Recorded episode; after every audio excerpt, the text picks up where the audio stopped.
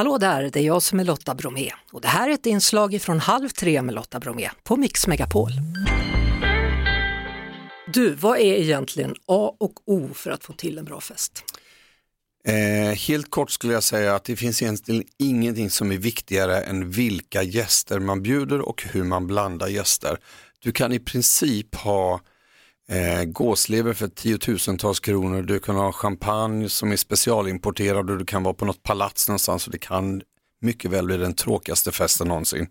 Du kan ha sjukt roliga gäster och blanda dem på ett kul och lite udda sätt och eh, eh, ha liksom eh, fest i en sommarstuga med hämtpizza och det kan bli ett minne för livet. Så att det är liksom A och O, det är vilka du bjuder.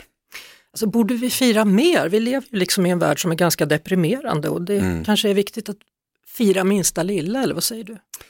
Eh, du frågar rätt person. Vi i vår lilla familj tar ju varje tillfälle i akt att fira. Vi firar katternas födelsedagar. Eh, då har Simon eh, kalas för sina katter och bjuder hem sina kompisar. Simon är din son då ska vi säga. Ja. Precis, med katttårta. Vi firar namnsdagar, vi firar alla hjärtans dag, vi firar eh, chanukka, judiska högtiden som kommer upp nu och vi mm. har lite julfirande också. Så vi firar verkligen allt hos oss. Nu går vi ju mot advent och festliga högtider som jul och nyår. Vad är dina bästa tips på hur man får till den här mysiga feststämningen där hemma? Eh, just jultid är ju eh, ganska enkelt att skapa mys runt. Det behövs inte så väldigt mycket och framförallt så behöver det inte vara så ruskigt dyrt. Alltså man kan ju ta lite grankvistar, man kan ta hyacinter. Vi, vi gör extra allt hemma hos oss med mycket sån här juldekoration eller vad heter det, sådana här eh, blomsteruppsättningar mm. och eh, tar in orkidéer och amaryllis och Oj. en aning glitter också. Såklart. Ja. Om, vi, om vi tänker, det är ju första advent på söndag, det är säkert mm. många som ska ha eh, ett glöggmingel till exempel och det är mm. många som så småningom ska ha nyårsfesten.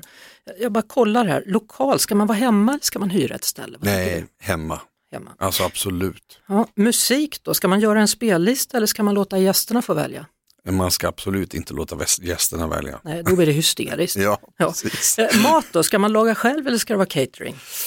Svår fråga. Så det är ju jobbigt att laga mat men det är ju också fruktansvärt härligt när en värd eller en värdinna har ansträngt sig och man känner att man äter hemlagat. Har man möjlighet att göra relativt enkel mat som serveras enkelt och, och liksom snabbt kommer ut, då ska man nog försöka det. Eller så kan man komplettera, man kan ju göra vissa saker själv som är lite enklare och så kan man kanske eh, hyra in andra saker. Mm.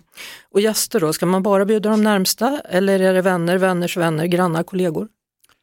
Eh, jag är ju vän av spretighet. Jag tycker ju att det är lite härligt att, att man kommer hem till någon och så blir man lite överraskad som gäst och känner att det där är någon som jag inte känner eller man får nya bekantskaper, att man blivit, blir placerad bredvid någon som man inte har någon relation till, att, få, att man inte tänker så formellt utan att man mm. försöker anstränga sig och göra det lite udda. Det är ju det bästa jag vet själv när jag är gäst. Barn då, okej okay eller inte okej? Okay?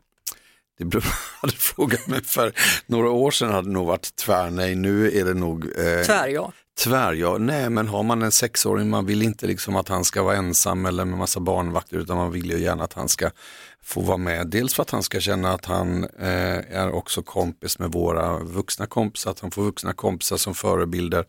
Eh, och så blir det också per automatik så att man umgås med vuxna som har barn i samma ålder ungefär. Mm. Eh, vilken är din mest minnesvärda tillställning? Oj. Eller är det den som komma skall? Nej, nej, men jag har ju haft äran att få, få göra liksom hundratals event under de här 35 åren så att jag skulle vilja säga att de eventen som är professionella, de har jag ju alltid haft en, ett oerhört ansvar och jag, det är inte så att jag minns dem som att jag slog klackarna i taket och hade vansinnigt roligt utan det är ju liksom en, ett, ett arbete jag har mm. som jag eh, eh, som jag gör väldigt seriö- tar väldigt seriöst på.